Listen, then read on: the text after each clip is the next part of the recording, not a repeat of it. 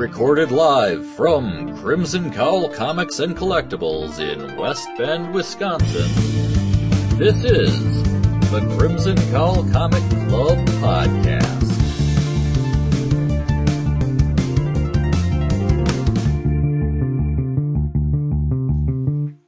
Flame on! I'm Anthony. I'm David. I'm Katie. I'm Jim. And I'm Kurt's dad.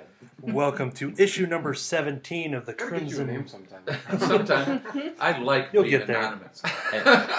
Well, because Kurt's dad sounds like a fictional uh, Marvel That's right. nation. Kurt's Yes. dad. Sounds like there's a Z in the middle somewhere in there. Kurtstad. Um, this is issue number 17 of the Crimson Cowl Comic Club podcast, in which we talk about our club selected picks. Uh, this week we're going to be talking about Avengers No Surrender as we are on chapter 8 of 16 for their uh, weekly event here. And then the back half of the show, we go through around the table and non spoilers, talk about the books that we've been reading, as well as talking about news related to comics and all that fun stuff. So, we're going to kick it off with uh, spoilers for Avengers number 682. One Avenger will gamble everything to save thousands, and the odds aren't in his favor. The Challenger reveals his ace in the hole, and Jarvis awakens from a mysterious coma long enough to cry four chilling words It's all a lie.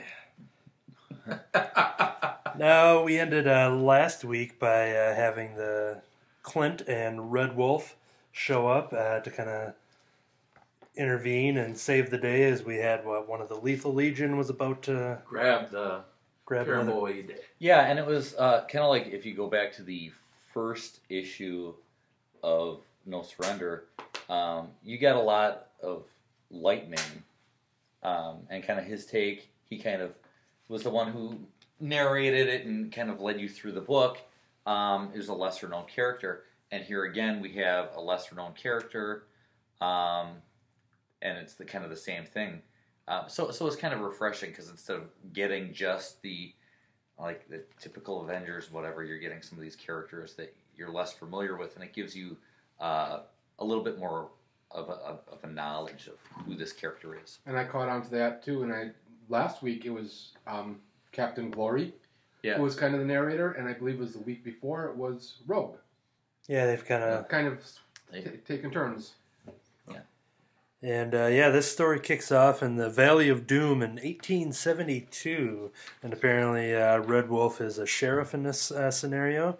Um, as he begins his narration, it's something that is kind of seeded throughout the issues we come back to later, but um, it's basically like you know at a cliff's edge and a gun is pointed at him, and uh, um, yeah, so it's kind of the with not knowing much about Red Wolf, we had kind of talked about that that he was what in the Occupy Avengers comic. Yeah, and, and I wasn't familiar with him, and I was thinking, well, he's like just a, a character, you know, a Native American character from Occupy Avengers. Uh, but after reading this, it dawned on me, okay, this is probably one of those Old West characters um, that the Avengers have have run into in, in some of their time travel escapades. Uh, Hawkeye has actually become friends with a few of those characters. Um, so Not friends, brothers. yeah, well, in this case, brothers. They're brothers, yes. So yeah, his narration was basically saying uh, words of his uh, advice from his mom of saying you cannot take the path until you can see it, and that just opens up the the little teaser as we jump back into uh, current time in New Mexico with a. Once again, just action all over the place, as you can see uh, across these two pages here. Um, but yeah, it's Except for Red Wolf, who's standing in the back saying, I'm just looking. Just looking.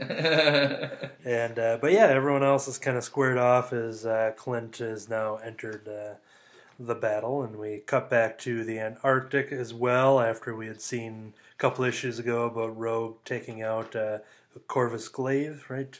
But Daniel Yep. Allen, it appears, because they're dragging him along. for Yeah, quest. I was actually surprised that they're dragging his body along rather than just leaving him there. Hmm. But uh,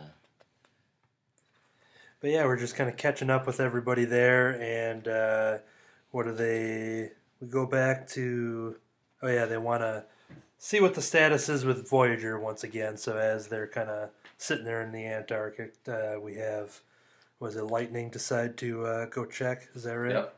Yeah. back to HQ. I get a little worried anytime that Lightning's going anywhere now because he's always arrives late. Um, and and we do see in this in this page too um, some of the effects of Rogue taking those powers. Is she always gets a little bit of memories, and Mhm. sometimes she gets some personality traits, and they they are bleeding through a little bit. Yeah, talking about feeling empty, and you know Hercules saying, you know, that is the warrior's curse. Um, but yeah, that's when they decide that, uh, you know, because we were talking about Voyager a couple weeks ago, how she could transport a lot of people, but needing I was expecting that last time. one of these times you're gonna remember. I don't know why you don't. We're all wearing Voyager T-shirts around the Except for table. me. too. Oh. It- yeah, yeah, I've got as- Captain as- America. as as the real veteran uh, reader here, you know, reading longer than anybody, you'd, you'd think that he would. Uh, I would remember, but I. You can probably check the previous catalog. I thought I saw some uh, new Voyager merchandise. Yeah, yeah. Probably reprinting old stories and everything. Jack Kirby's. Um, but yeah, then we cut back to uh, the hospital where the ongoing investigation of uh, with Beast and uh, Nadia Pym here is they're investigating Jarvis, and we, we see a very uh, classic Beast flip, which uh, was teased. If you follow the uh, Twitter accounts for uh, either myself or the Crimson Cowl, I had talked about this issue uh, being very good and worth the price just for the awesome Beast flip, and uh, David Yeah. chimed in with a I mentioned question. because I think that we uh, I think we brought this up last hair. week with the hair. Um, the the more recent uh, art, you know, uh, style for for Beast, you know, since dropping the the, the heavy cat influence on his look, they went back to more of the way he used to look, the big, you know, blue furry Beast. Um, but more recently, they've done something different with the hair, where he practically looks bald. He's got the blue fur, but it's so short. He's got the, kind of this bald head look. And I noticed last issue, and it might have been the issue before that as well. That suddenly he had the classic Beast hair, kind of that Wolverine Yeah. style hair um, and now we're back haircut. to more And this a- issue again, we're right back to it's gone. So I don't know if it, Well, it's not quite bald, but it's not quite the Maybe, other. maybe he goes through this like you know daily shedding routine. I, I don't know. He just forgot his gel last week. And even though we said it in the in the premise, but uh, maybe it's all a lie and it's all about Beast's hair, you know. So maybe that's what this really boils down to here. But yeah, That's what's wrong with Jarvis. He's got hairballs. But we, but we regress. um, yeah. So they were talking about the things that they've ruled out in the past, and they're talking about you know with the Avengers fever and all that. Which, by the way, David seems to be uh, cured for the most part. Well, yeah, it's not not uh, back all the way, and if I keep drinking fluids, I get you know get better. And the more I talk, the worse it gets. But uh, It seems like your status is kind of going with Jarvis's pace right now. I don't. Once again, Up, down. yeah, I can get out about four words. Um, but yeah, they were talking about ruling out all these other things, but they never ruled out uh, what alien energies and uh, Beast. Uh, pretty much, he, he asks and uh, very quickly takes a sample of her blood because he wants to create a, a vaccine to see what they're fighting Not on. Alien energies, but alien pathogens. Oh, okay, is that what it is? Quantum level. Yeah. So yeah, keyword being alien, as he says. So yeah, uh, doing some uh, blood testing there because he wants to uh, just kind of see if uh, if her if she's fighting off whatever's going on as well, and uh, that's when they get a quick sign that uh, Jarvis's vital signs are plummeting. Um, we'll cut back to some Red Wolf as he's uh, once again uh, narrating, but we're back in the middle of all the chaos in New Mexico, and uh, we got uh, was it the Metal Master? but but actually, and and he says, but it's Or that's not not the Metal Master, is It looks like chaos, Yeah, but there's a pattern. But there's a pattern. Yes. Um, but yeah, we get back to the battle here as everyone's just you know going back and forth and knocking each other out and saving each other from attacks. You know, just kind of swooping in. Just a couple pages of that. Um, Well, he sees the Avengers fighting with a ferocity and desperation, while he sees the Lethal Legion fighting with a cunning, cool sort of approach to the fight. as Red Wolf just hangs back and just just watching, just watching. Um, but then we cut back to that 1872 once again as he's uh, squared off against that uh, uh, gun wielding outlaw sort of. Yeah, person. kind of a no-name generic uh, outlaw. But yeah, and you see him kind of talking down, you know, the the person that's uh, pointing the gun at him as he's just uh, Red Wolf is very calm, kind of like what he is in the the battlefield right now, just kind of assessing everything, and uh, we kind of see this uh, gunman uh, start to panic. Um, as once again that uh, jumping back into the action, and this is when he starts to tell Hawkeye, and this relates to what seeing a path uh, or not taking the path until you see it or something. As we, as Hawkeye kind of knows what he has to do here, and uh, coming from the guy who you know killed Bruce Banner through that, you know, making those hard decisions, but knowing, you know, Yeah, and, and that will actually come up a few pages down the down the line here. And then, as Jim has mentioned, the the brothers line is uh, dropped in there. Is uh, Red Wolf is uh, setting up Hawkeye there to kind of uh, create a, a path for him. Uh, we're cutting back and forth between that 1872 era as we see the current era, and we have Red Wolf running towards there as, as Clint is uh, setting up the path to uh, shoots a shoots an arrow there to kind of distract him. Goes through those two brother characters, uh, the the Lethal Legion, right? That's what Yeah. they're from. Those Yep. two, those two guys there. As Red Wolf has now got a path clear to jump towards that uh, pyramid, and um, Sam kind of jumped in. Sam Wilson just kind of. You know, wondering what the heck, you know, because every time somebody does this, we've talked about the sacrifices, and people kind of like going in, kind of knowing that you know they've they've seen it on all the different teams. And, Yeah, and, and happening? and there's a comment made in here too that um that these other players, the other people in here, seem to know something about it that the Avengers don't know. Um, but when when when I read that part, I thought it's a little confusing as to what they know because if you remember last issue, one of the one of those brothers, what did we just call him? Yeah. They they were going to te- telekinetically throw him into one of these pyramids so that they could win it. Um, you know that that team, and he was afraid. He didn't want to. It was like he thought that he was doomed if he if he touched it. So maybe he wasn't in on the uh, the secret, but their comment kind of makes it seem as though these other teams maybe do know. Well, uh, in the first one where the one person got destroyed um, from the what was it, the Black Order, got the first one. I think so. Um, they said what was worth the sacrifice. Yeah. They're more in tune with we have to get these, and if we have to sacrifice people to get them, big deal. That's no problem. Um, it's not so much that they know that actually they seem to be being teleported off to somewhere inside crystals, but uh, but instead they're just so concerned with getting the pyramids they don't care if they sacrifice their people.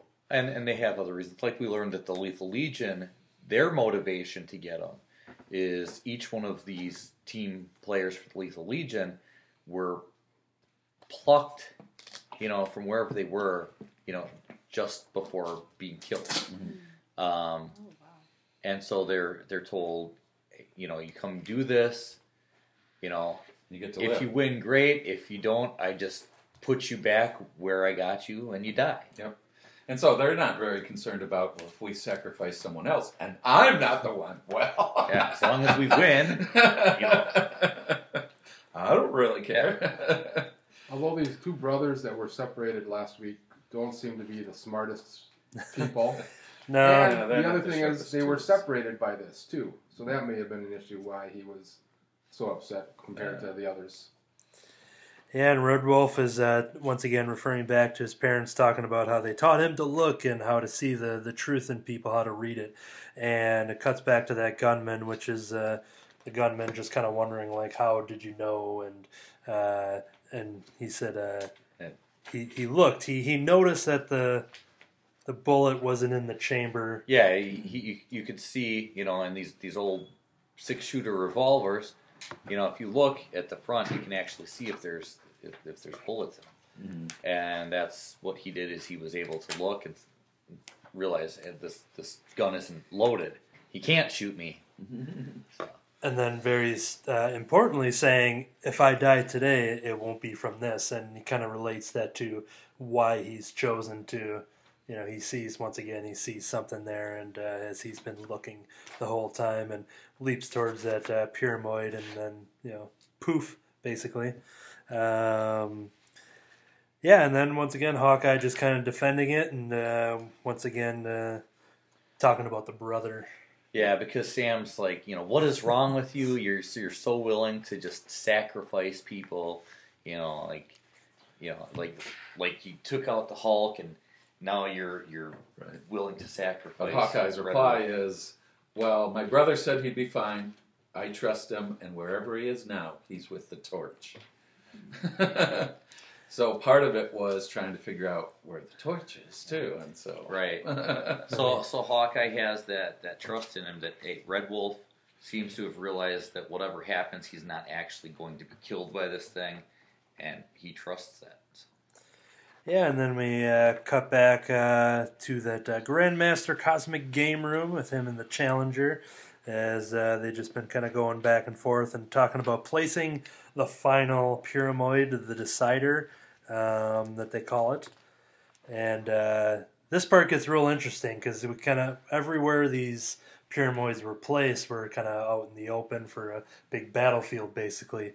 And this one connects us back to uh, Jarvis, back to the hospital, like literally right outside yeah, they the just, like hospital. drop it right in the middle of the ICU, or There's doctors and orderlies and just everyone.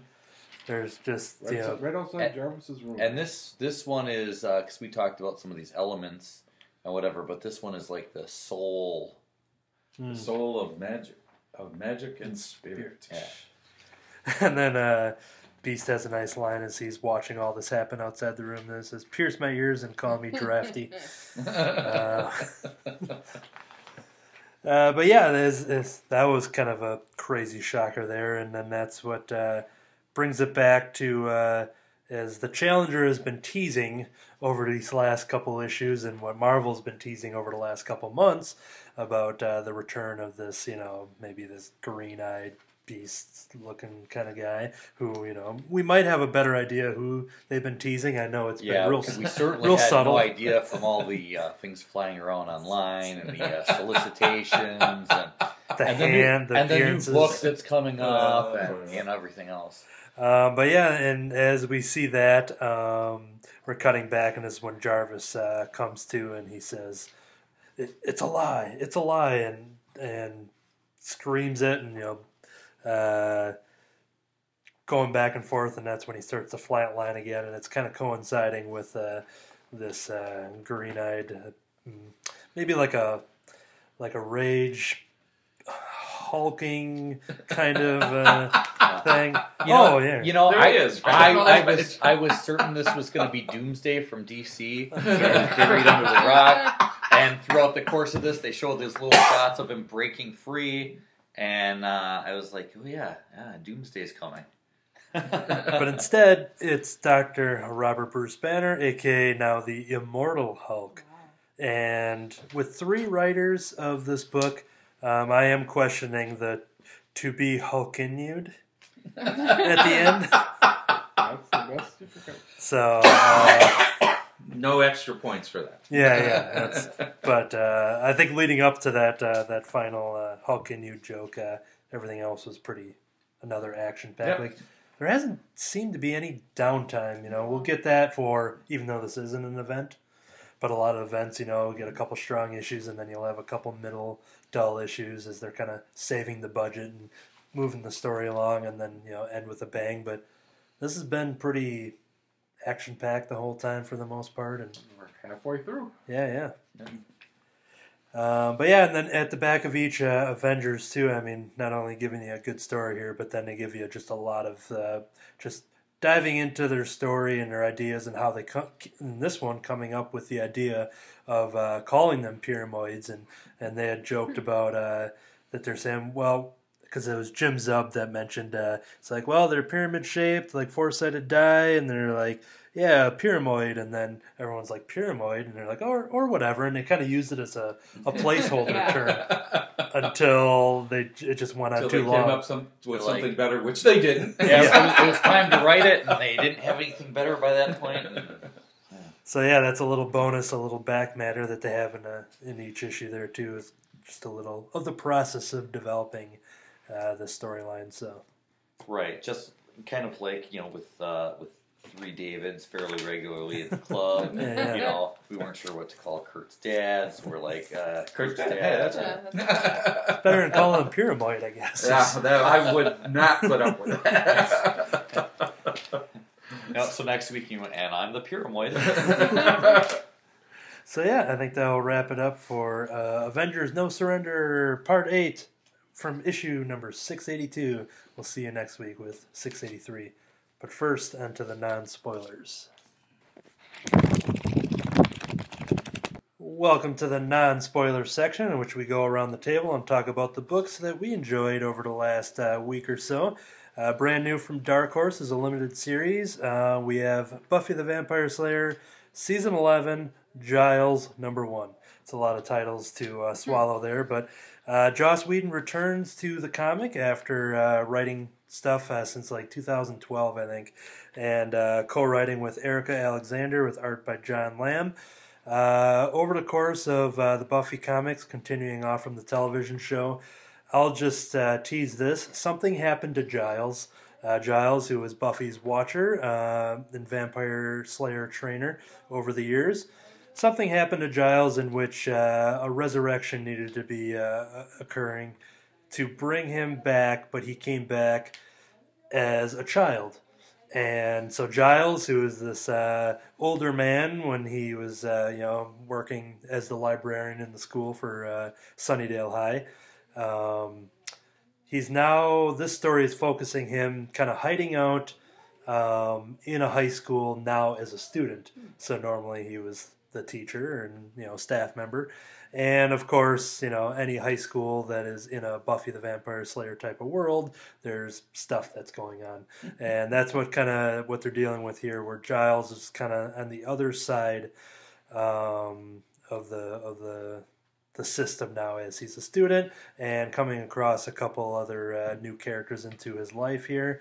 And he's, he's really just trying to you know fit into this because while buffy season 11 um, didn't have him in the storyline because they're dealing with much more uh, bigger things with uh, people of magic being uh, put into concentration camp- camps and s- stuff like that they were like well you're technically like a high school kid, so maybe you should, you know, they got him a fake ID and all that kind of stuff and kind of had him go hide out. But of course, he can't just have his own high school life. He has to run into some um, mystical and demon, supernatural, otherworldly problems as they do. But yeah, it was a nice uh, uh, kickoff issue here, and I think it's going for four issues total, which will lead right into uh, Buffy season 12, which I talked about the news on that last week on the show. So, yep, if you're a Buffy fan, uh, it's a fun Giles story, co-written by the guy that created him, Joss Whedon. All right, and but you don't typically read Joss Whedon stuff, so It's the first time, yeah. I, didn't- I thought his name was Josh the whole time, but they must have misprinted it here. There's two S's. all right.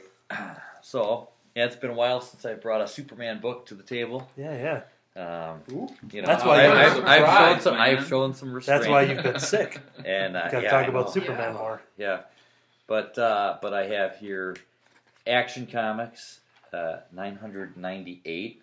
We're we're getting kind of close to that big monumental issue 1000. Yes. Um, but uh, yeah, I, this one is uh, written by Dan Jurgens, art by Will Conrad, color by Ivan Nunes. Is it is it Noon or Nunez? I guess it doesn't have a, a Z, so that's a Nunes. Um, but uh, this is the the wrap up of the Booster Shot storyline, um, which has featured uh, Booster Gold uh, helping uh, save time from the tampering, the unintentional tampering of Superman as he went back in time to witness, not interfere with, but witness the destruction of Krypton because he wanted to verify the story of Mr. Oz that he was Jor El and that he had been saved um, during the destruction. So, uh, so he went back in time. Booster Gold, whose job is sort of a guardian of time, um, went to stop him because he was afraid that he would somehow alter time.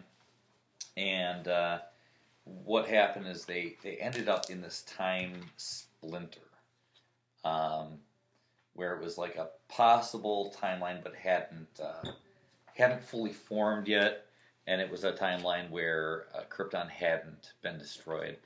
Um, so they uh, they dealt with that, and then get flung into the future, and um, just a lot of time travel shenanigans.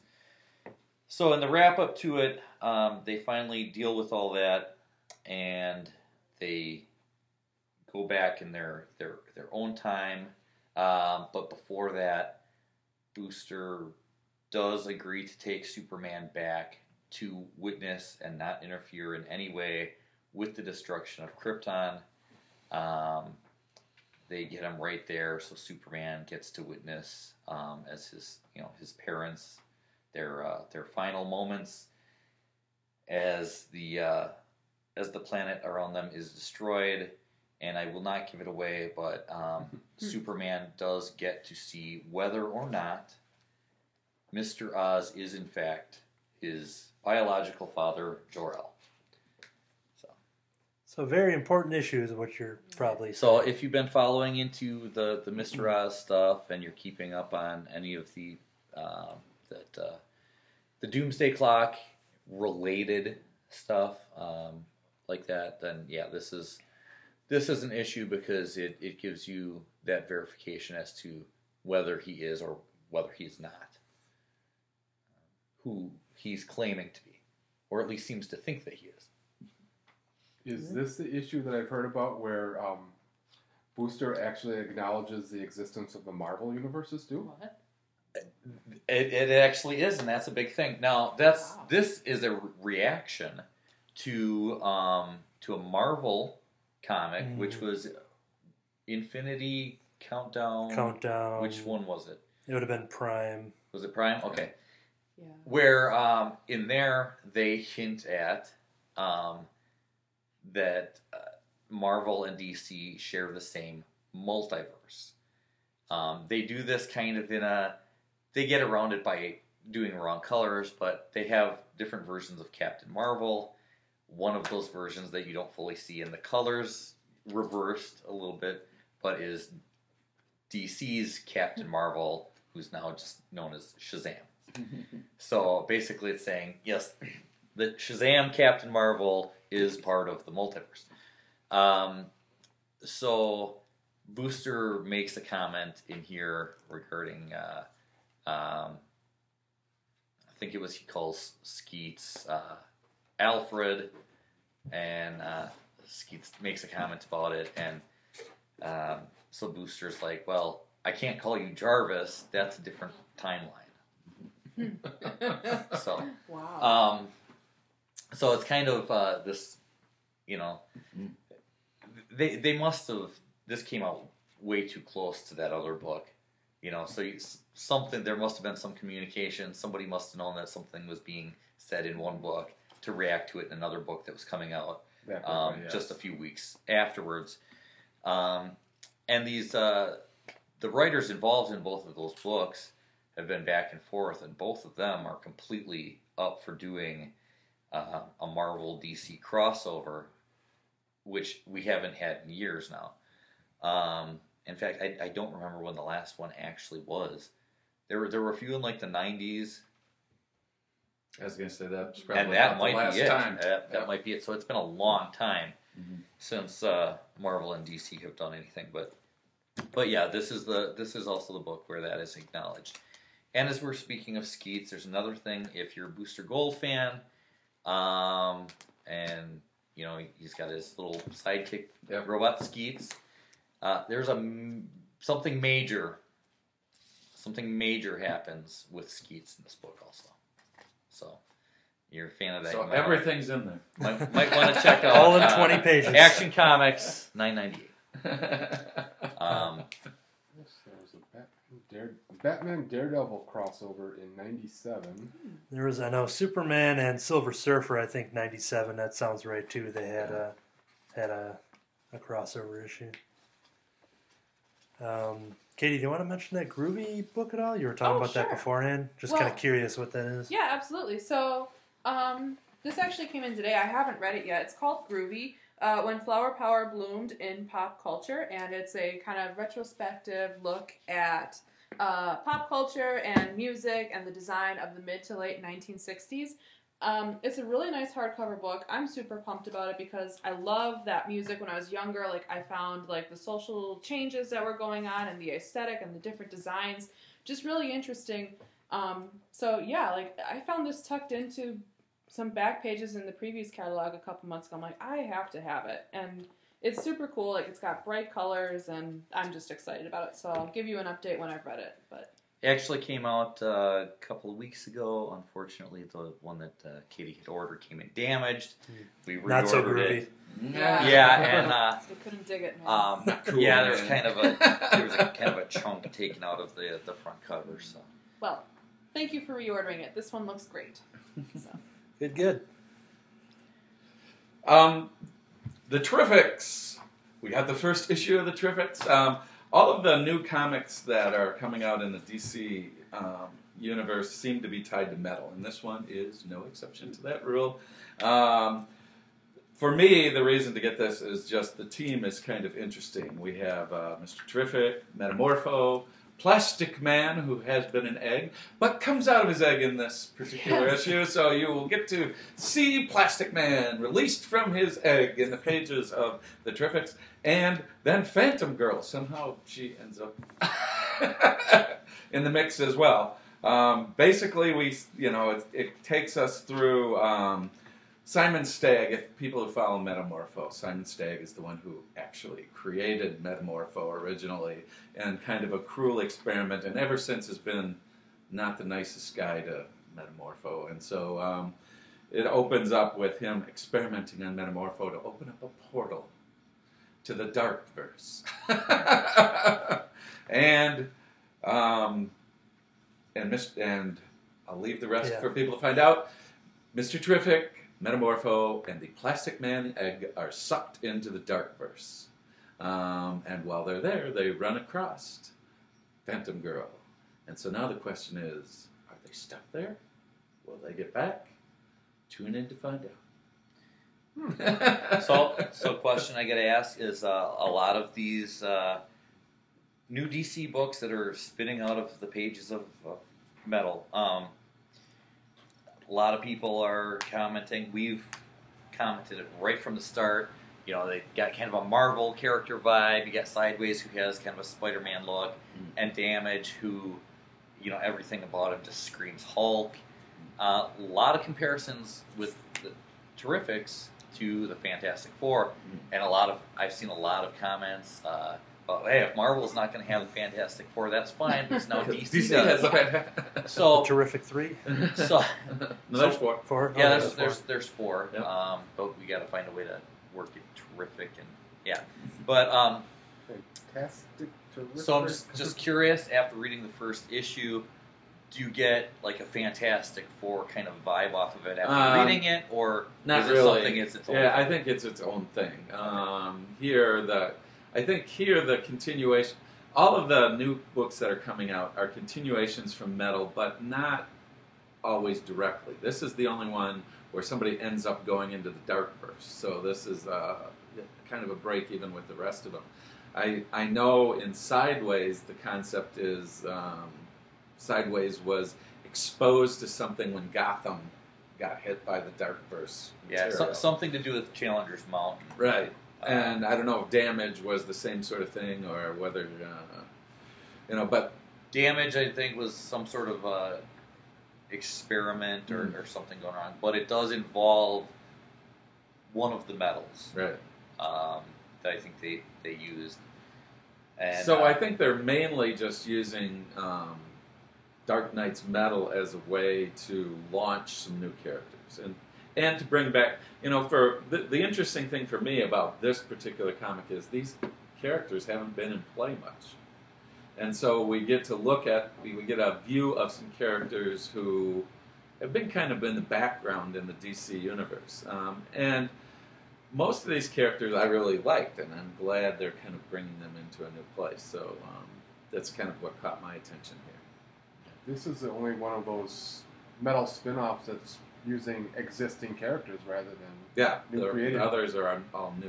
um, yeah, this they're new. Um, existing. they're The one that is pseudo in that group is Batman and the Signal, which I've been reading, and it's also a limited. I think three issues is Yeah. all they're planning. right Um, because and- because the signal he didn't have a name. He wasn't going by the signal, but Right. he, he had been around. He had been around, For- and for now they've now. brought him into the metal storyline and given his powers. Well, one of the things I can't tell about the Signal book, and maybe you're clearer than me, is it seems Signal is also set in some kind of alternate reality. It's not the, it's not cleanly in the DC continuity. I could be wrong. At least as I read it, it seems like no, I believe he's part of the normal Batman, main, mainstream Batman. Um, Maybe just the way that it's written, where it doesn't seem to tie directly into Yeah. everything else that's going Right. on. There, there have been moments both in um, he most of his um, backstory came out of when it was the backstory to um, All Star Batman. Um, be, both in that and in, in the main main- main Batman yeah. book when they brought everybody together a few times. He's been in part of you know the Bat family. So and and he has he has a connection to the the Immortals. the Immortals and um, the metal background now, and Yeah, so he he ties ties that in. Um, I'm a little disappointed they are canceling it after only three or limiting it to only three issues right now. But I would like to see that develop. And there's a new character in there that um, a daytime detective who seems interesting. Who um, Commissioner Gordon move, takes her off the night shift and puts her on the day shift to be his eyes and ears there. And um, she's a Asian female detective with a cybernet or not. I don't know if it's cybernetic, but uh, prosthetic arm. And she seems to be an interesting character to be counterpoint to Signal. yeah, where are you going with that? I'm thinking well, we've got all these these Marvel related. So Misty Knight. well, I'm thinking Misty Knight. You know, we got the detective with the cybernetic arm. Um, yeah, as, as far as the the comparisons between Marvel and DC, it, it seems to be kind of a a mix. Um, the reactions that I've heard, damage, I sounds uh, even before it came out sounded a lot like Hulk. yeah. The reaction from people who have read it seem to think, "Mm, yeah, it's pretty much DC's Hulk. Um, Sideways is somewhere in the middle where it's its own thing, but really does have a few comparisons to to Spider-Man Beyond the look. Um, is a younger, It's a younger e- e- character. e- everyman kind of character, um, and and stuff like that. So so it seems to be kind of a, a, a mix, and I think it's really going to do, be dependent on what the writers do with the characters. Sideways, the first issue I found pretty interesting. I'm I'm willing to stick around and see what happens after the first issue. So Okay. Uh, moving over, uh, another limited series from Marvel, a Lockjaw number one. I think this one is four or five issues. Um, don't be fooled by the variant cover I bought, much like Eugenic with the sloth on the cover. Rocket and Baby Groot have nothing to do with this comic, though this they should are. give Yeah. them a team up It now. feels like they should. Let's do it. Yeah. But uh, Lockjaw, who is the teleporting dog of the Inhuman royal family, um, opens up with basically Black Bolt Medusa kind of wondering where does Lockjaw go sometimes as you see him kind of staring off uh, um, into space and then he just teleports and you know he comes back later. But we see where he goes as he comes to Earth and uh, is kind of sniffing out uh, possibly some relatives of his. But there are some very interesting uh, guest starring characters that have nothing to do with like Inhumans and Lockjaw and all that stuff that are very surprising. Some characters that are kind of like you know backup characters in other Marvel books. Um, but yeah, I just kind of leave that for a surprise because when I was reading, I was like, it's the least you know person you expect Uh, and a lot of people might not even know who the character is, but uh, very funny book, and uh, yeah, I liked it. And it might be a coincidence, um, but the writer, I believe this is his first uh, written Marvel comic, and his name, I believe, is Daniel. I think his first name. Um, his last name is Kibblesmith. a guy named Kibblesmith writing for. Or uh, Lockjaw. That's Very good. good. That's good. I like so yeah, that's uh, unless that's just his pen name, but uh, yeah, Daniel uh, Picked a Kibblesmith, good one. uh, pencils and inks by Carlos Villa and uh, Roberto Poggi. Um, so yeah, Lockjaw number one. That was uh, a fun and surprising comic. You know, the more I look at that cover, the the more I want there to be a Lockjaw and Rocket Raccoon animated series. Oh yeah, what's very, very Warner Brothers cartoon. Yeah. Yeah, it really yeah. does. Good call. Yeah. As they're trying to you know get reception off of uh, Lockjaw's antenna, as Baby Groot's sitting down there with uh, some popcorn, Popcorn. trying to yeah. I like that the popcorn's bigger than he Watching the test Yeah. pattern. So yeah, like I said, I saw this as a variant cover. I didn't expect them to be in it, and that's the only spoiler I'll give is that if you're buying it for Rocket and Groot, they're Don't do that. No, buy it for Lockjaw, the name of the title, because it's great. Um, then we've got Michael Chabon's The Escapist. This is actually uh, a trade paperback that's more historical than anything else. The character of The Escapist has been around since 1934. Um, has gone through various existences and disappearances as comic companies were bought and they would carry the character for a bit and beyond. The basic uh, storyline is the escapist is an escape artist, of course, um, who is a part of what's called the Order of the Golden Key, who are out trying to free all anyone who's oppressed and um, imprisoned in any way in their life. They become the agents for doing that, especially um, battling the Iron Chain, which is the bad guy group that's trying to subjugate the world. So the Golden Key um, group is their kind of nemesis that tries to stop them. And this this is especially interesting if you want the history of the escapist because it takes stories from all time periods. Also gives you a historic overview of who the escapist is. Um, I found it fascinating because I could see, and I'll have to do some more research, but I could see this being the basis for a lot of things that come later. Um, the Magician with Dave or Bill Bixby in the what was it the seventies is the same sort of concept. Um, the um, uh, Mr. Miracle is much the same sort of concept. Um, now you see me is the same sort of concept of secret sort of organizations that are out there using the or individuals using their magic to save the oppressed of the world and whatever. Um, it's kind of like uh, I've always been fascinated by how Seven Samurai, the movie, has taken dozens of different forms, but all you can all trace them back to that one. It almost seems like all of them could come back to this. So I'll have to see if that was in the minds of people. But um, some of the stories are really great because the, these have also. Um, there was a pair that began the um, stories back in uh, the 30s. Um, let's see, it was uh, uh, Kavalier and Clay were the creators, the original creators of the Escapists um, in the 30s. But since then, there's been all kinds of people who have done the Escapist. The the character changes in shape and size and and focus in the story. Some some of the stories are great. Some, eh.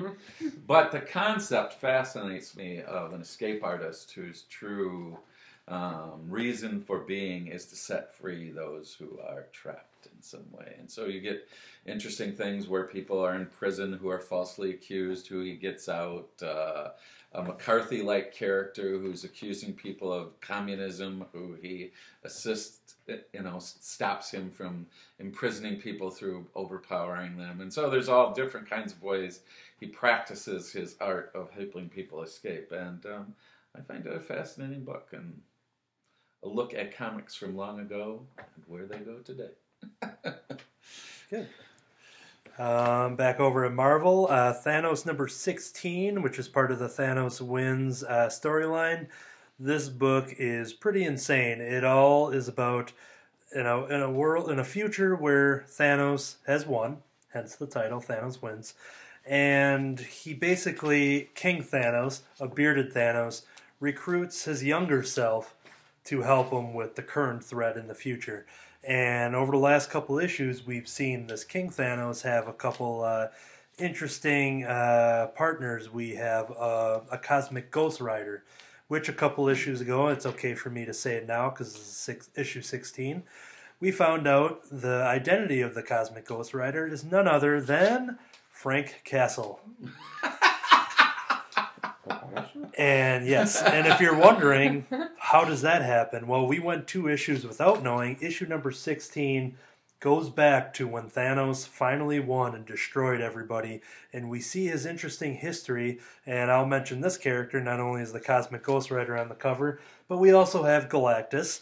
So Galactus and a Frank Castle Ghost Rider are all part of this greater Thanos win story, which uh, There's publicist. yeah. And, and Galactus holding a giant gun of some sort? Looks like a camera. Yeah, uh, you've never seen Galactus run before, I don't think, because you see it in this comic, where because normally he's just this giant embodiment over you know planets and you know Galactus is packing heat. yeah yeah, and it makes for just a crazy, wild cosmic story that I love when they do this thing because they can just kind of since they're making up their own kind of future story that they can just do whatever you want, like make Frank Castle Ghost Rider, um, connect it with Galactus. But at the end of last issue, um, I'll reveal this because it was last month. Um, King Thanos was talking about he needs young Thanos to help him with this oncoming threat, uh, somebody known as the Fallen. And we got revealed that, uh, and I didn't know this until I flipped to the last page, but uh, Silver Surfer is the uh, the Fallen, but a very uh, dark. So now you're really into this book. Yeah. Here's the image at the last page of the last one. A very uh, black and silver Yeah, he's, surfer. he's, like a s- he's not really silver anymore. He's a He's, oh, he's a muddy The ebony little chrome. Yeah. Yeah, and uh, so when you throw in all of those crazy elements, but yeah, once again, this just goes back. This most of the story just focuses on uh, how Frank Castle became this cosmic Ghost Rider, which I think they announced he's getting his own series as well. And normally I wouldn't be sold on that. I don't. I've got nothing against the Ghost Rider, but I probably wouldn't have normally picked it up. But based off of this issue alone, I'm like, okay, I think I'm in. So yeah, it, it's it's fun. So uh, Thanos number sixteen. And, and personality wise, you'd think, yeah, I could see Punisher as being a Ghost Rider, but they did something a little different with the personality. Yeah. I mean, And there was some people wondering that when he revealed uh, a couple an issue or two ago, um, our current Thanos, who's in this future timeline, had asked uh, the Ghost Rider. He's like, "Well, who are you really? What's your identity? Uh, what's your name?" And he just said Frank Castle. And Thanos, much like you questioning who Voyager is, he didn't know who that was, and he just kept walking by. But uh, Who? yeah, yeah. It's basically what he did. But this Cosmic Ghost Rider has a very similar humor to a Deadpool type of character. So that's what kind of left the mystery. And there was a lot of people wondering did Deadpool maybe say he was Frank Castle to kind of change, you know, throw him off the course and whatever? Because Deadpool has fought Thanos and all that kind of stuff. So personality wise, uh, that's still kind of out in the open. I mean, they give the actual backstory here, so I guess, but like I said, that was a, a popular theory a couple months ago when uh, it was a Frank Castle Ghost Rider with a Deadpool type of humor. Makes for a crazy book. Um, the last one I want to talk about is All New Wolverine number 31. This is sort of a one off issue. We closed the storyline uh, last month. And this one, so Laura Kinney, who is the clone of Wolverine, Logan, and she has taken the mantle of Wolverine as that Wolverine had died a couple years ago, but now he's back, blah, blah, blah. But she is honoring her mentor Wolverine by taking up the mantle of Wolverine. She herself has been cloned, and one of her clones who has survived is a girl by the name of Gabby, who has taken on the superhero name of Honey Badger. Yes. And uh, over like a year ago, maybe even two years ago, um? What's that? Does she care? Yeah. Um, she they they got a pet, a pet Wolverine, and now this is where it gets confusing. It's a literal Wolverine, a little Wolverine, uh, a literal one named Jonathan. So this is a story about Gabby taking Jonathan out for a walk, and Jonathan the Wolverine basically sniffs something out that leads them to this facility in which he was had escaped from and he was part of this experiment so gabby wants to go into this facility and investigate you know what they're doing to these animals what happened to jonathan and uh, i left out a very important part because she doesn't go in alone she goes in with deadpool so yes. they had a, a funny little friendship uh, a couple issues back, just out of pure randomness. This issue, and I, not kidding when I say this, I just tweeted it out not too long ago. Uh, this already is going to be in the running for one of my very favorite standalone issues of 2018. Um, yes, we're just entering month three, but I do keep a list of all these categories that I kind of put, you know, best limited series, best cover, best this, best writer, best artist, and week by week I throw them into these categories of something that really stands out. For instance, Thanos number 15 with the reveal of uh, Silver Surfer at the end, put in best last page reveal as a category I created. So all new Wolverine number 31 is already in the running for uh, best single comic. And it's a one and done story, so it's Yeah, and yeah, if you wouldn't have that, I would have. This, uh, this would be a great place to jump on, and you know, if you considered checking out all new Wolverine or whatever, because you're not really getting in the middle of a big ongoing storyline. This uh, a, a, a one-time thing, so it's an issue that you pick up, and you can choose to either continue or leave it alone. And and even Very out, even outside of Deadpool, there's a lot of comedy, so it's a very enjoyable issue on that level. I was laughing several times as Kurt was working at the computer, and I was just sitting there by myself laughing about, you know, seven or eight times while reading this. Now, I did mention in the last review how the cover was misleading with the Lockjaw one, uh, going back to the eugenic with the sloth on it. I will say this: if you didn't get your sloth fix there because the sloth wasn't in the book, there are zombie sloths.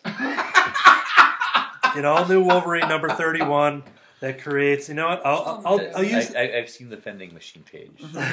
I'll use I'll use that page as a selling point to uh, the to the people, people around the table here. yeah to the uh, to those. So as Deadpool and Honey Badger and Jonathan, the actual Wolverine, the literal animal Wolverine, are uh, going through this facility. Um, they're running down a hallway, and Deadpool goes, "Ah, a zombie sloth." And then next panel, nothing. Next panel, okay, this could take a while uh, to be a threat. You want something from this vending machine? And she goes, vengeance. And he goes, they have soda. She goes, soda will do. And the whole time, you just see this zombie sloth, obviously very slowly reaching out as they had time to conveniently stop at this uh, vending machine. That's your one page sell. If that doesn't make you think, if that's not worth three ninety nine, I don't know what is. So, Sold me. If there's Yeah. one out there, I I'm haven't laughed this hard all week. yeah, and that's just uh, just a small taste of the greatness in there. So, but yeah, I mean, I've been loving the storyline, and they, while they have very serious stuff going on in this book, they definitely have those arcs. You know, while that was a very funny issue, couple, you know, last year, a couple months ago, there was uh, a storyline where she was basically triggered to kill an entire town. So the book just goes back and forth between uh, the hilarity and the seriousness, and it's just been a crazy book. So that's all new Wolverine number 31. And if nobody else has anything to add, I think we'll close it up for the non spoiler section. And now the news.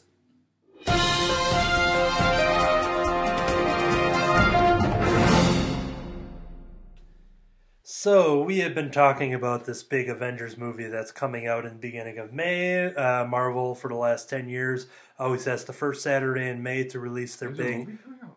Yeah, yes, yeah.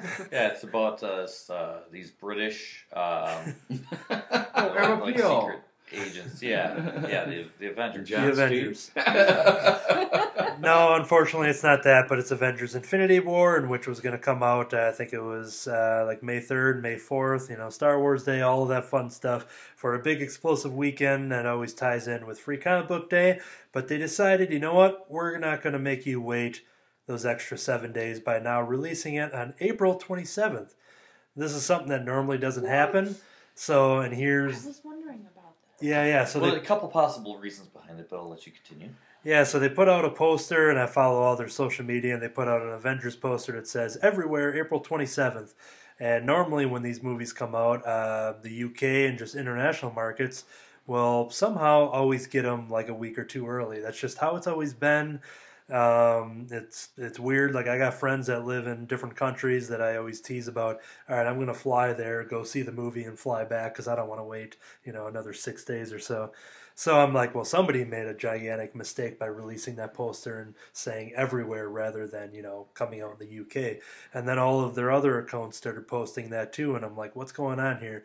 And it all came from uh, Marvel Studios' Twitter account asking, you know, is there anything that uh, um, that fans want from Infinity War? You know, throw out your questions. And Robert Downey Jr. tweeted back and says, yeah. He's like, can I see it early? and they go, well, okay, how about April 27th? He's like, that sounds cool. He's like, can I bring friends? And then the Marvel Studios account tweeted back, sure. And they take Chris Evans and Chadwick Boseman and Don Cheadle and you know everybody that uses social media, Mark Ruffalo, everybody in the these Avengers movies. And then he's like, well, that's cool, but like any more? And they're like, okay, how about this? How about everybody? And they announced that they April 27th globally and what it will do is to help reduce spoilers. Now, for something, and like I said, they do this for all the other movies where they would have a week or two gap that other people would see it before the U.S. market. And uh, they said, well, with the anticipation of this film and probably going to be a lot of uh, spoilerific happenings going on in that movie, they said, well, instead of pushing it back to the U.S. date, why not just push it up? So now, April 27th or 26th being the Thursday night premiere, everybody in the world, uh, you won't have to wait like two months till China or something. That's usually what it what happens. Um, so yeah, Infinity War just got seven days closer. And there, there were a couple other things that speculated that might have some, you know, some reasons, you know, that, that they thought of when making this decision. Um, one of them being, um, well, the, the spoilers I think was a big one. So deciding to do it on the same day that, that it was being released in a lot of other countries. Um, but I think they were also looking at the release of some other movies that were close That's what I was wondering. because right behind its initial release date was um what was I got to think of what Well- was, what came in what Well, Deadpool Dead, was Deadpool was like right on the tail.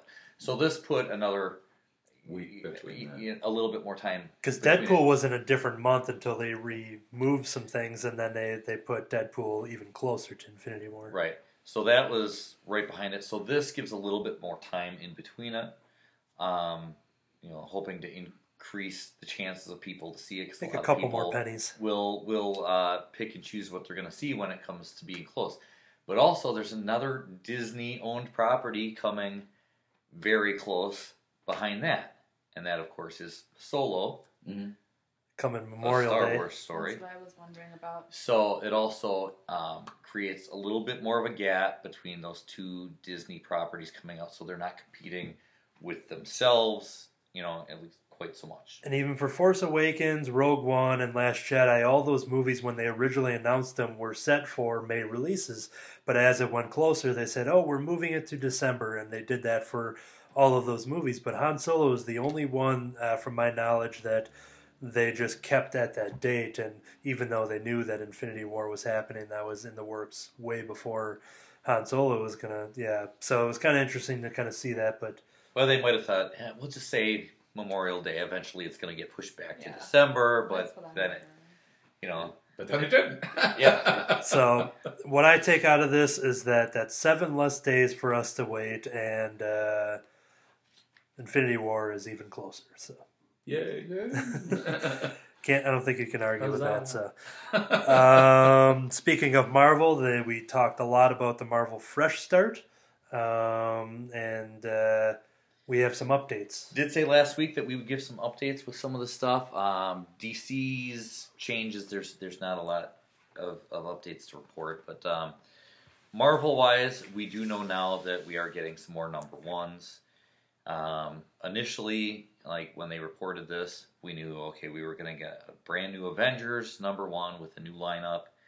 Um, and for some reason, they were doing a new Venom number one, even though Venom is one of the newest books that Marvel has. Um, granted, they have a higher number because of the legacy numbering, but its current um, run is, is a new, fairly new book. Mm. So surprisingly, they're resetting, relaunching the new number one.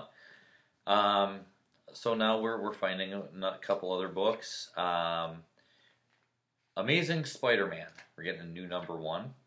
Um, that will be also with a new creative team. And I think with these new number ones, and that's the thing, they're they're completely shaking it up. New creative teams with the new number ones.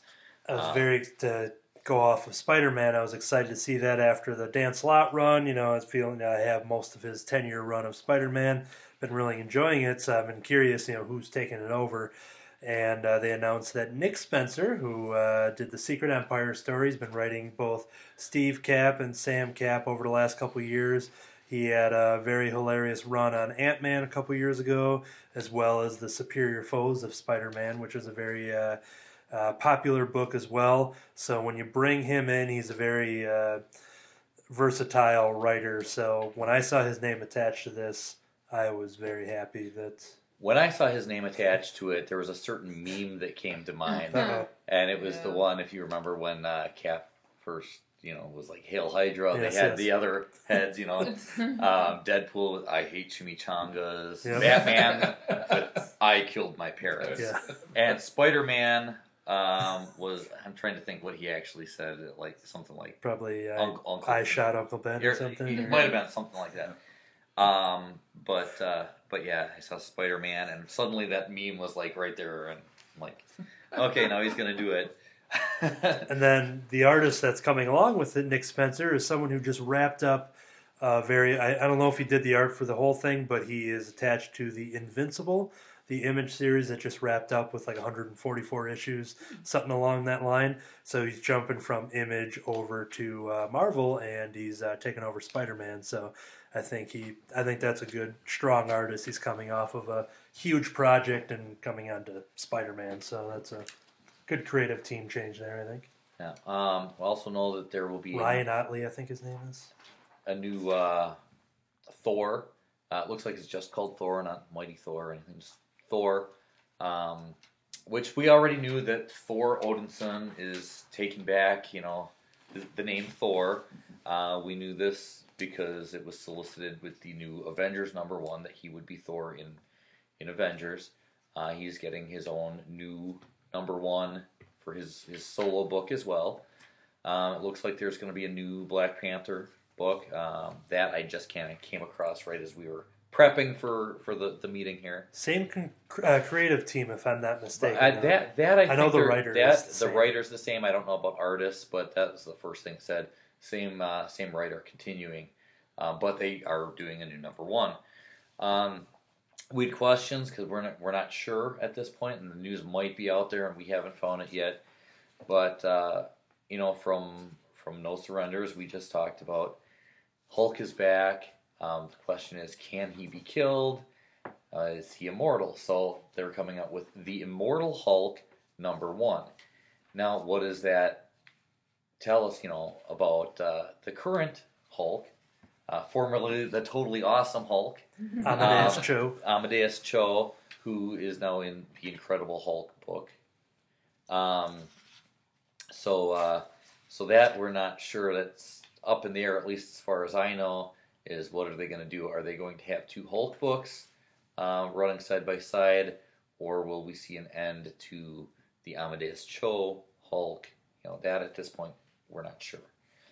Um, but yeah, is there? Uh, I, I think within the next week or two, we'll see more and more of these number one, you know, things popping up, and we'll find out what's being relaunched and, and what's not. As someone who mainly reads these things and doesn't follow the politics, what's the point of going back to number one again versus just you know, especially if there's not going to be a radical change in the storyline. Well, ever since uh, Marvel started doing this with, I think Marvel Now was about the first time. Marvel Now, and then all new Marvel Now, and yeah, Marvel Now 2. Yeah, Marvel then, Marvel later. Marvel Dot Now. Um, But Marvel now there were some major changes in the storyline, as I remember. So that makes sense if you're going to go in and, and kind of monkey with the entire universe in some ways. well, they Marvel has a, a brand new editor in chief, CB Cebulski. and um they also, I think, we're looking at sales wise, and and and again, you know, I've said it before. I stand by this. I feel that Legacy has not gone on long enough to say it's a success or it's a failure, but Marvel has deemed that it was not a success. And so rather than letting Legacy play out um, and doing the things that Legacy promised us, um, they are ending Legacy and doing this Marvel Fresh Start. Marvel Fresh Start is such a uh, a confusing term for it though because when it was first announced, the first reaction was Marvel's rebooting. You know, they're doing a I reboot. hope not. That would be a disaster. The terminology is always confused when They're- people are talking not. about restarts and reboots and remakes. That continuity wise, nothing has Yeah, nothing changed ever, continuity is continuing on. as it's always been. Um, then there was some confusion on legacy numbering. It's they're getting rid of legacy numbering. No, they're not getting rid of it. What it seems to be is they will continue the legacy numbering with the new numbering on some books, is what they're saying. So which books will have it, which books won't, I don't know. Um, I like the idea because um, yeah, I said even when they did the legacy numbering um, back in I, I want to say later '90s, Marvel had done that with some of their books, some of the books that had restarted after like, like Heroes Reborn and stuff like that.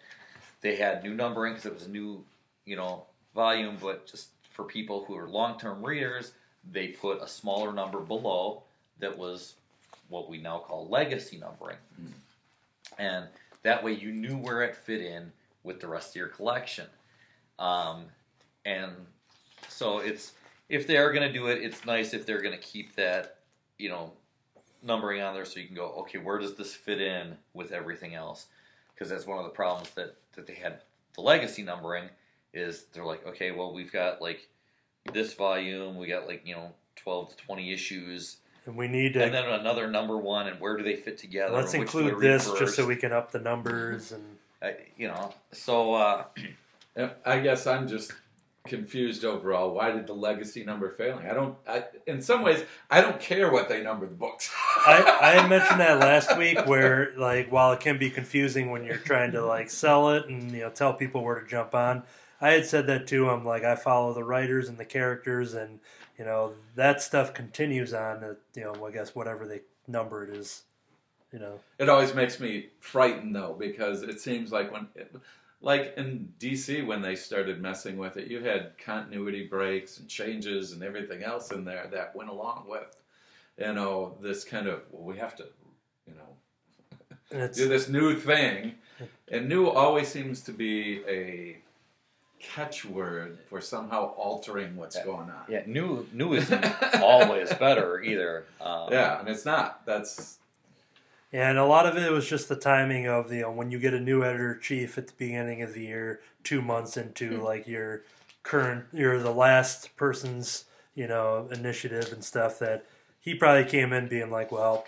this is i'm in charge now. This is what i'm doing. Kind of like anywhere you work you know Yeah. you, you work at a store somewhere or whatever you get a new manager new manager you know fresh out of school or whatever still wants to come in and go hey well that's the old way it was doing but i'm in charge now and i want to i've got these Makes no big sense. ideas i'm right whether it's a good idea or not it's a new person coming in and they want to put their, Their stamp, on it Okay. but yep like, you know the main thing once again continuity doesn't change it's just ignore those numbers there and uh, Read the books you want anyway. pretty much And the number one might draw new new readers See? too. Um, and speaking of number ones, we're going to talk about the previews for May. If you're unfamiliar with the previews catalog, um, it's a giant catalog that shows up here at Crimson Cowl uh, once a month, in which it'll be for uh, two months out for pre orders, including comics and collections and action figures and apparel. Um, this is a great way to see what's coming out and kind of things that we're going to highlight here. And if you'd like to build a pull list at the store, we talked uh, in depth about that last week, I think it was, in which you kind of go through and uh, tell us what you want, and uh, rather you know send it through Facebook, tell them in store in person, you know, write out a sheet, however you want to fill that out. Uh, feel free to do so.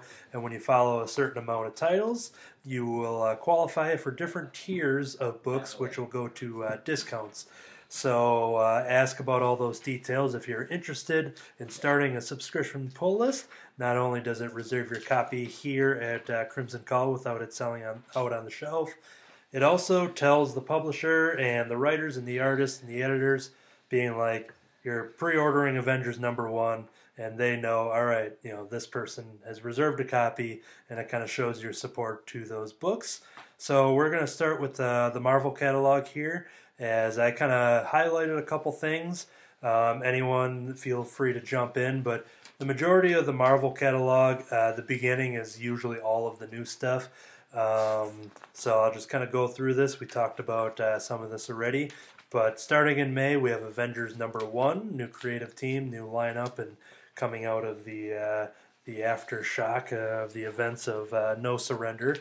Uh, but yeah, we talked about that. So Avengers number one and two are available for uh, pre-ordering, and they do have some uh, some little info on the the creative team. Writer Jason Aaron, who's been working on Thor for several years, and art by Ed McGuinness. So you get a little uh, backstory there. You see some interior art and previews for upcoming in Avengers number one, which will be hot off the tail of the release of the uh, Avengers Infinity War. So if you want to jump into some Avengers comics, what better way to start than an Avengers number, Number one? one. Uh, Black Panther number one, we talked about as well, as uh, we have some information on the creative team there. Venom number one, uh, mentioned as well. Donny Cates, who uh, kind of kicking uh, kicking it off over in the Independence with his series, has jumped over to Marvel. Has been writing Doctor Strange, been writing the Thanos book I talked about, and now he's jumping over to uh, Venom. Let's say the symbiote has taken over, and now he's forced to write uh, the Venom book. Um, so you get some uh, history. Uh, Ryan Stegman, who is a legendary uh, Amazing Spider-Man artist, um, they're taking over that book. Uh, as Infinity Countdown is carrying on, we are getting the uh, continuing issues of uh, the five-issue limited series, which has some tie-ins. So we're going to get Captain Marvel, Daredevil, Darkhawk. Uh, all of those are getting some tie-in issues. Uh, so I know I have those pre-ordered. So we can talk about probably you know chime in and out of Infinity Countdown as we already kind of talked about it already. Um, there's some more things to kind of get excited. Darkhawk for a while. Yeah, yeah, and he he's got some of these are just one shots, and he's got four issues. I think he's the only character that has a has a longer miniseries within Infinity Countdown, so that makes it even more interesting. That character that has not been seen in a while uh, is- is coming back with a splash. Yeah, because looking at it, these other number ones are just number ones. There's not number Yeah. one of four or anything. It's just a one shot. Um, the uh, Hunt for Wolverine, which uh, started, uh, there was a one shot in April, um, is now going to kick into gear with uh, some more limited series. Well, yeah, this is going to be about like the uh, Infinity stuff going on, where you're going to have all these, you know, different different And Hunt for Wolverine Yeah. spin-offs, and a lot of these though are four issue minis. we have uh, Weapon Lost, we have Adamantium Agenda, Claws of a Killer, and Mystery and Madripoor. Um, a lot of those being like, okay, I don't want to read all these, but then I started seeing the creators working on them. Some names I like from Charles Soule to Jim Zub to Tom Taylor. And uh, just when I thought I was going to skip Claws of a Killer number one, because I'm nothing against uh, Mariko Tamaki and Butch Guice, but the character lineup, I'm like, yeah, I'm not really into that at all. But when you flip one more page, you see there's connecting Where's Wolverine variant covers. So actually, I'm now going to order. Uh, I was going to do three of the four number ones in those Hunt for Wolverine spin-offs. Now I'm going to do all four of them, and I pre-ordered the variant covers because it's a giant like. Here's every character in the Marvel universe. Uh, me and Find Wolverine. yeah. uh, me and Kurt, when we looked at this on uh, Wednesday, I was like, "Whoa, wow! Look at this!" He came out behind the desk. He went to go take a look. I'm just looking where Surfer was at first. He was looking for Wolverine, and about he's like, "Oh, this is gonna take." Oh, there he is. And he, and he pointed him out. But it's just a gorgeous art piece Yeah, uh, by. Todd. Yeah, by Todd uh, Newick, I believe how you say his name. But uh, that's something that may not be available normally, um, but you can pre-order it that way. You can secure it because Well, I found him sometimes, series right there. yeah, There's a couple Wolverines you guys. Couple Hulks. a couple splashing around there. We'll have another where's this character in a in a couple pages here. Uh, Amazing, Amazing Spider-Man number 800, which I believe is the penultimate issue to Dan Slott's anniversary, you know, 10-year conclusion for Go Down Swinging. So I think he's riding out to issue 801. Um, so that one will be a pretty big, uh, fantastic release that'll be coming out. And then Deadpool, uh, Kurt's You are Deadpool. That's great. well, right before that one, though, he has his uh, issue 300, Yep.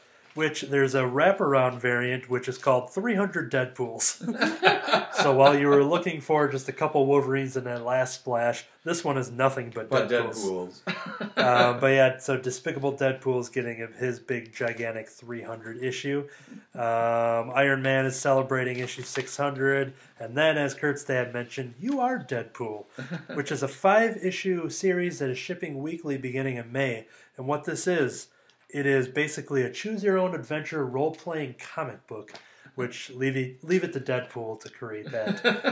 but yeah, you look at that, and uh, at first I'm like, I don't, I get the normal. wow, and you get your own fold up dice as part of the. Oh. Great marketing uh, right there. But yeah, it's it looks really fun. So um, I think that's going to be one that'll be, and it's a five issue mini, comes out weekly. So if you aren't following the the Despicable Deadpool series, which involves more continuity, you can pick up um, this Deadpool book and just get all the fun. and we're coming off the heels of uh, Captain America 700, but then this was interesting with Shield um, number one. Apparently, uh, back in uh, many years ago, which I'm trying to get what the year is here, back in 2011, uh, the creative team created Shield issues number one through four, and apparently it stopped there, and they never got to finish telling their story until now. So they're reissuing one through four in a giant, oversized number one, 96 page, 5.99 comic, which is four issues in one. And then they're continuing this story with issues number five and six. So Jonathan Hickman returns to the Marvel Universe uh, with Dustin Weaver. Jonathan Hickman did the big Secret Wars. That was his uh, his finale out of the Marvel Universe. Went on to some creative work. So this is kind of interesting that they're uh, reviving a series that never actually got to be finished at all. Um, once again, if there's anything that uh, you see in the Marvel uh, catalog here, please jump out and say it. After No Surrender, we saw that Quicksilver was one of the first to go. Yeah. Um, he gets uh, his He own. gets his own book now. yeah, yeah, uh, a five issue limited series called Quicksilver No Surrender Number One. Seeing he took one for the team, they figured they'd give him a book. Yeah, yeah. Uh, April, yeah, that was the least they could do for him. April is going to see the finale of uh, Jane Foster as Thor, as we've been leading up to the death of Thor, a very emotional series that I am not ready to let go. Well, they make you buy one more comic for four ninety nine because we're going to get Mighty Thor at the Gates of Valhalla number one. Uh, so it looks like we're going to kind of get our, you know, one extra issue That's out of you know and I haven't been reading any of the you know solicits and seeing what it is because I don't want to know anything beyond when I open up those books. Um, I'm skipping over to X Men uh, Red Annual Number One. This is jumping to uh, page 68.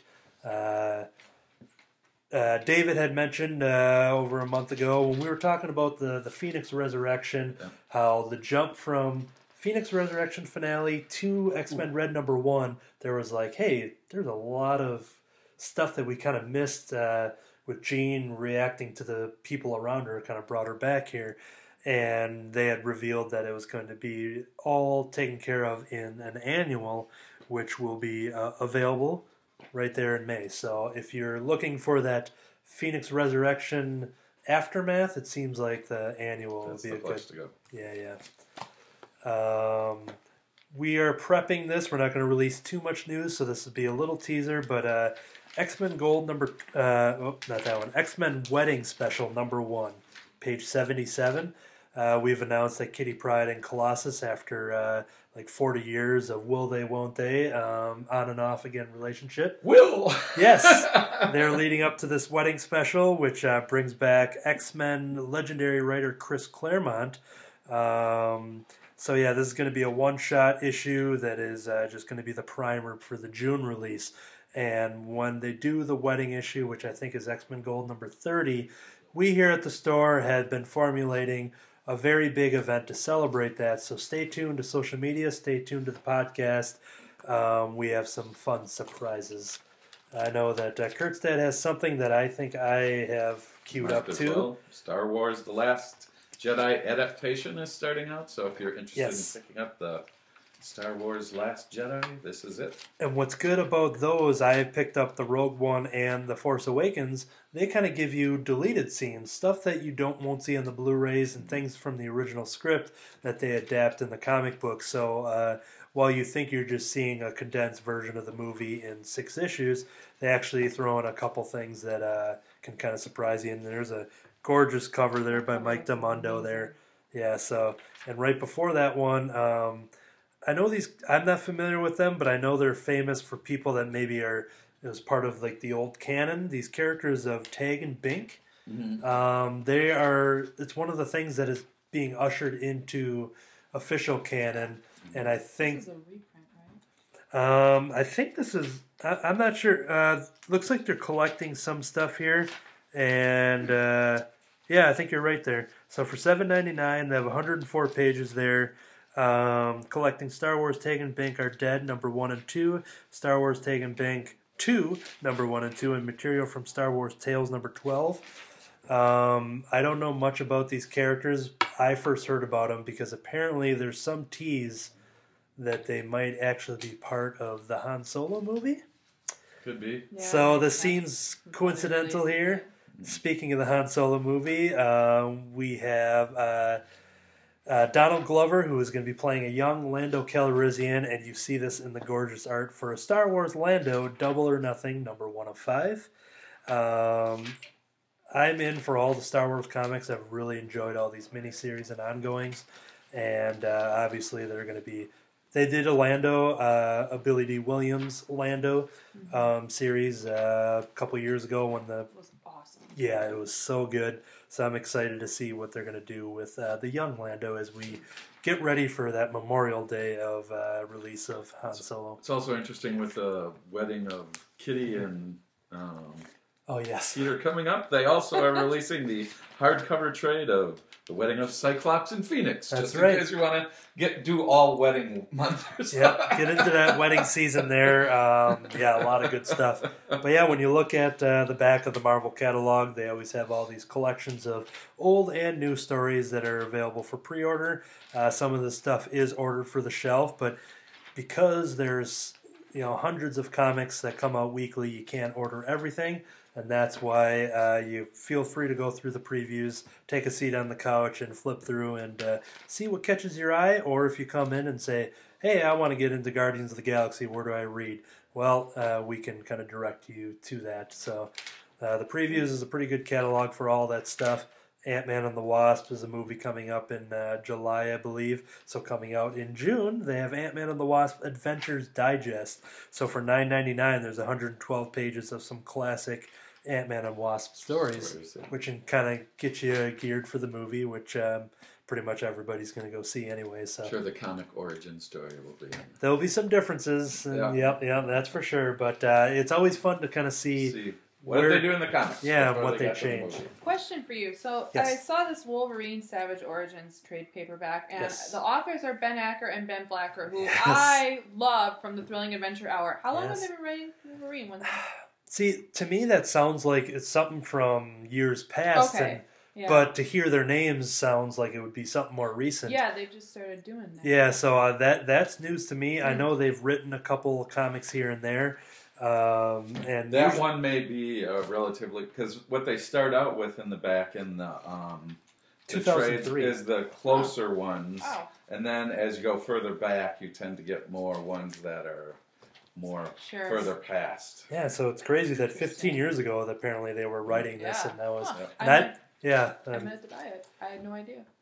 yeah, it's uh, the CLZ Comics app that I know we talk about here and there. If you type in Ben Acker, Ben Blacker on there, it'll probably just give you like, oh, here's all the comics they've been doing. Because I know they've dipped in and out with like doing some one shots, and there might be some Deadpool in there somewhere that they've written, but they uh, a good job of it. yeah, so that's uh, yeah, that's interesting there. So Did you see the Silver Surfer collection? yeah, I, I You probably have the hard. But he has them already. all. Well, I saw that. And I looked at what it collected. I'm like, yep, I have all the individual issues. And there are some times when I end up picking up the collected versions too. And so you can leave the other one safe and sound. Yeah, just yeah. read the. but it did it did catch my eye because I'm like, ooh, what's in here? But honestly, I do own every uh, self-titled appearance of Silver Surfer from 1968 until uh, you know a couple months ago when his series wrapped up. The master. So yeah, I would be surprised if there's some if they have some missing chapters. I am in going there. to slip off, everyone. Okay. Have a wonderful Have a Take good, care. week, everyone. Good Thank seeing you, thank you. have a good night. And uh, and while it may seem fast paced, and you know I always kind of race against the clock, but also you know once again feel free to interrupt me. That was great, just because I'm like always on this hyper, like all right, we're getting to this because we're moving to the giant catalog, which I've got some uh, bookmarks here. Um, I didn't see anything in Dark Horse that caught my attention. Um, anything that you guys thought or had dog eared? I saw both of you kind of prepping, which is good Can't remember if it was dog. because that gives me a, a breath here and there. Yeah. But yeah, nothing in Dark Horse that kind of Dark caught my Horse, I did pick one. Yes. It's Blackwood. Uh, it is a 104. It is a four teenagers with a haunted past enroll in Blackwood College, a school that trains students in the occult. Their desires to enhance their supernatural abilities and bond with others is hampered by an undead dean's curse, ghosts in their dorm, and a, a mischievous two-headed mummy chimp. A plague of mutant insects and the discovery of an ancient evil that forces our heroes to undergo a crash course in the occult for the sake of the world. Hmm. And a four issue miniseries, I always promote these being like you have an independent story. They have their, you know, start, beginning, and end, and you know they, they could come back for like another volume, this and that. But those are the comics I'm always kind of attracted to. Just being, you know, the commitment wise is not that big, and Limited commitment and because yeah, a lot of times it could be, oh, it's a number one, and they're like, hey, maybe we'll do twenty, or maybe it'll get canceled. But it, I, I always if the quality drops off, you don't feel bad dropping. yeah, and and, and uh, but yeah, so that's a good limited series that's starting off with Dark Horse.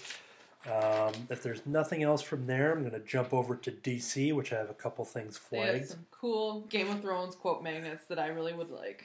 Is that under the Dark Yeah, Horse it's one? listed Oh yeah, they got Horse. that, and they got Yeah. the map, the and the map is Amazing. gorgeous. Yeah, it's just fantastic. yeah, if you're a Game of Thrones fan, and you the less like you wouldn't expect, oh, I'm going to get my Game of Thrones stuff at a comic book store because you know, yeah, they do have adaptations and things like that, but that's not normally your go-to. But you'd be surprised that Yeah. all of the Game of Thrones stuff you can get through a comic shop. And a lot of them, I, I mean, you can get Game of Thrones at a lot of places these days, but I feel like the comic book previews have items that I've not seen Yeah, in yeah. other places, which is quite nice. That's just it. When there's so much product out there, you know, you can't over order everything. So when you look through the catalog, you can just say, "Here, order me that." And yeah. that might not be. I, I can tell you that you know there might be one or two Game of Thrones things that they'll throw up on the shelves there, but you know a good majority of it, there's just never enough budget and room to become a Game of Thrones store. Yeah. Put on a wing of Game of Thrones to the Crimson Cowl.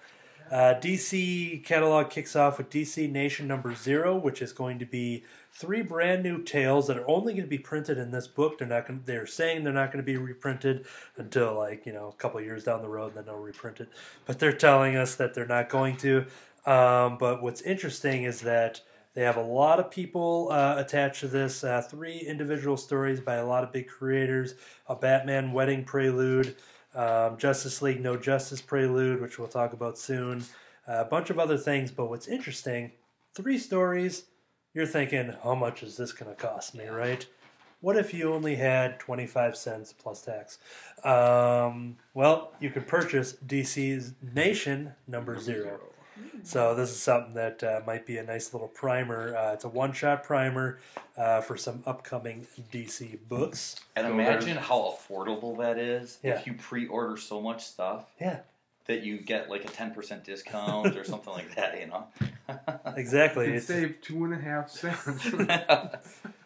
Um, and one of those uh, short stories in there is the prelude to Justice League No Justice, which this is the weekly event. Am I right? Yep, yeah, and I've uh, outside the club. I've talked to you a little bit about this potentially being a uh, a club pick, um, and I thought it went longer, but it looks like it actually only goes four issues. Yeah, and but it it's, doesn't it's look like weekly there's for one month. and it doesn't look like there's tie-ins. Uh, yeah, at least for this first one. So I would agree too that maybe we should nominate this as a club pick. So if people are interested, Um, I I'll think try it's it's it should have an effect on the Justice League books, the Titans books, uh, Teen Titans, um, and what's going on with that, or the lack of those books in, you know, potentially. what happens to Three. them in the future? Yes. so if anyone's listening and they don't uh, reach like a uh, like a subscription tier in uh, the pull list, uh, club picks are offered at uh, a discounted club price. So if you are interested in Justice League No Justice, but uh, maybe you aren't buying a bunch of comics to kind of reach like a discount, issues one through four would be part of the club pick. Like you said, not sure if it's going to be a second month of titles, but I guess we can at least say it for this because Right, and I think it, I think it actually had said in there. Um, it is a four It- issue it mini. Say four, four issue mini in there. Um, and the deal is, you know, we've got the club. When we do club picks, um, we if it's a club pick book, anybody that's a member of the book has a ten percent off of that book. Um, and uh, so uh, you might be wondering, well, how do I join this club? Uh, it, it's actually pretty easy. You just kind of uh, start hanging out with us. Yeah. Um, um, anybody can join. You can join at any time. We just ask that you participate. You know, from from time to time. We understand that not everybody's available every Saturday when we do the club. Um, we do have a, uh, a a private club Facebook page where we discuss what we're going to talk about upcoming and some other stuff in there. Um, so we can you know have you join the page and and uh, or that that Facebook group, I should say. Um, and there's there's different ways to participate beyond uh, showing up to the club membership or to the, the club meetings. Um, but uh, yeah, just actively participating uh, periodically in the club gets you the 10% discount on the club picks. And I saw that Jim dog eared something that I was going to talk about. So on page 92, Uh, Harley Quinn. Harley Loves Joker numbers one and two. It's a follow up to a story that appeared in the Harley Quinn series last year. Um, and it's Paul Dini once again writing Yes. Harley Quinn. co creator of Harley Quinn back in the animated series. Right. And uh, yeah, so that was a, um, that's a nice little uh, addition to the releases in May. I saw it my first flip through and was a little bit leery about it until I saw it was another limited series, and Yeah. that that'll make me jump into it. And then when you have a name of Paul Dini coming back Yes. to the character, that's a that's a nice sell too. I didn't have anything else for the other books in DC, but I was, and feel free to jump in if anyone did. But I did mention on page uh, page one fifty four, we're talking about Doomsday Clock here at the club. Um, there aren't a lot of uh, Watchmen toys out there. Like you know, there's a couple figures and Vinimates, however you say them. Yeah, there there have been in the past some some of the DC action figures where they've released Watchmen characters. There have been a few out there. Even now with Doomsday Clock, um, some of the stuff you see some kind of reissues or whatever for the the classic uh, you know Watchmen characters. Um, but there's a difference between what you're about to talk about and some of those things. Yeah, yeah. So, uh, in addition to those classic characters, as you're reading Doomsday Clock, you see uh, our brand new characters, um, the mime and marionette that we've been talking about. And in perfect marketing strategic move here, instead of buying the mime and marionette in their own two pack, because, you know, that would make a lot of sense, because these are all offered in a two pack, by the way.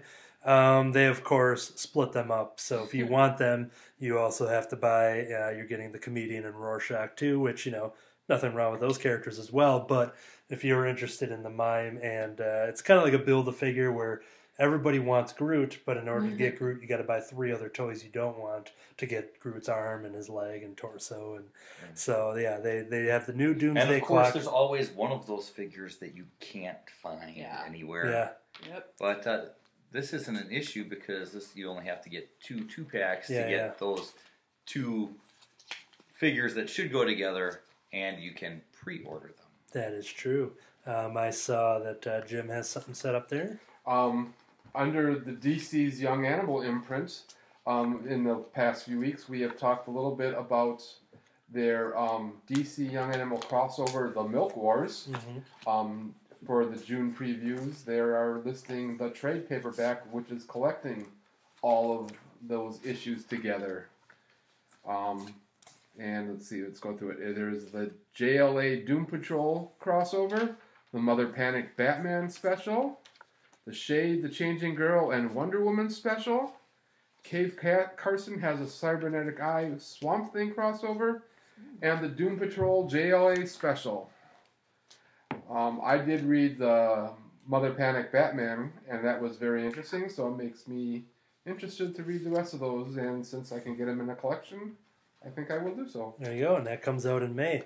Uh, over in IDW, I think if we're done with DC, um, if you're a fan of uh, Star Trek, This is coming out in June. oh June, oh it's a va- an advance Yeah. solicit. Okay, yeah, sometimes they'll do that where even though the main catalog's for May, but yeah, there'll be a couple, so that way you can have it uh, set aside for you. Over in uh, IDW, if there's nothing left in DC, uh, Star Trek fans, you got some new stuff coming in there. Uh, My Little Pony has a new number one, uh, Ponyville Mysteries. So uh, there's a kids section here, Crimson Cowl, which many different My Little Pony books are out there. So if you're always looking for a good spot to jump on, rather than jumping into like volume 14 of a of another series, uh, Friendship is Magic, uh, Ponyville Mysteries is another highlight for your uh, kid readers out there. Yep, uh, great, uh, great idea to, to pre-order if you if you've got kids or you yourself are a fan. Perhaps you're a brony. Yes, um, yes. That's great. Um, we we do have a, a few issues on the all ages rack. Um, moved to the brand new updated all ages rack in the store. There was a, uh, a young girl in here today on Saturday that was very excited to get the next issue of My Little Pony, as well as uh, some Moon Girl and uh, and some Goosebumps as well. So she uh, found uh, many a stuff over there. So yeah, that's uh, good stuff there. Um, anything else in there? Uh, I have one from IDW. It's actually issue number two. I've subscribed to number one. Um, it's the X Files, which I love, and this new series is called the X Files Case Files. First uh, story arc is called Florida Man, and um, first of all, I like the cover because it's got like a very like mid-century B horror movie kind of vibe going on with it. Um, it's also special because it's the 25th anniversary of the X Files this year. Um, so this book is kind of celebrating that, getting into the spirit of the Monster of the Week episodes. And a little note, um, we're talking about following writers. Delilah S. Dawson is writing it. You might know her name from some of the Star Wars comics. Um, she did uh, Captain Phasma, the lead up to The Last Jedi, both the comic book adaptation and the kind of origin story book. Um, she was pretty cool, so I'm excited about that. Cool, cool, cool. At the end of the IDW, there, uh, one of my favorite artists, uh, Michael Allred, has his uh, creator-owned series of Madman. Now, this is something I saw him promote on his social media. Um, it's an expensive uh, 25th anniversary, almost 500 pages, limited to 999 copies that do come in uh, signed and numbered and packed in a deluxe slipcase of Madman. Now, I have a lot of the Madman in trade, so this is him kind of picking his favorite uh, stories over the years. But what's interesting in part of this uh, collection is that there's a flip book illustration. As you flip through the pages, it's the lead character of Madman, like running and leaping and somersaulting, and it all exists if you're just flipping the big giant 500 page book. Um, so yeah, it's it's one of those things. It is priced uh, at uh, 125 bucks, but it's 500 pages and it's got this limited thing, and there's some uh, uh, some autographs as well. So yeah, that's uh, I think that might close it up for IDW. Um, now uh, we will be leading into a game night here, so I wonder if we should. I know we have some things dog-eared for follow on, but I think we'll uh, press pause. Yeah, well, you know, we can always uh, do a follow up. We got one more week and do uh, do the second half of the previews. Yep, yep. So, and that gives you uh, more time too to go through it and uh, get your picks and build your pull list. Bring your list to the club and share the things that you want to talk about. There is one last little thing because I said I didn't have a DC update and I don't have it from me, so I don't have the details. But um, I can I can add to this perhaps next week. Follow up on it. But uh, Neil Gaiman is uh, back to work at DC. You Did got guys somebody's attention. No, no, I, I just I have Have, has have you guys seen this yet? the Oh, Sandman stories. Um, they're doing uh, Sandman its, its own universe? imprint. It- It's the Yep. Sandman universe is getting its own DC imprint. So how many books are going to be in there? I don't know, but he is actually part of it. So um, if you're if If you're you're reading or a fan of maybe writing. any of his cool. work, um, that's something to look forward to coming up in in DC. Good, good, good. So yeah, we'll return here next week with issue number 18, in which we will uh, talk about the next chapter of the Avengers: No Surrender and spoilers. Go around the table with all of our favorite uh, books of that week, as well as dip back into the previews catalog, which once again are available. There's always a store copy here, so feel free to uh, come in on your uh, time off and kick back on the couch and flip through and look into some of these recommendations if you're excited um, to pre-order some comics and uh, jump in, and that's the great way to do it. Uh, we're going to sign off here. So this whole time I've been Anthony. I'm still David. I'm Katie. And I've been Jim. To be continued.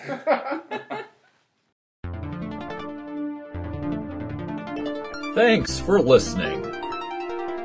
The Crimson Cowl Comic Club is recorded live from Crimson Cowl Comics and Collectibles at 1749 Barton Avenue West Bend, Wisconsin. For more information, visit us online at www.crimsoncowl.com.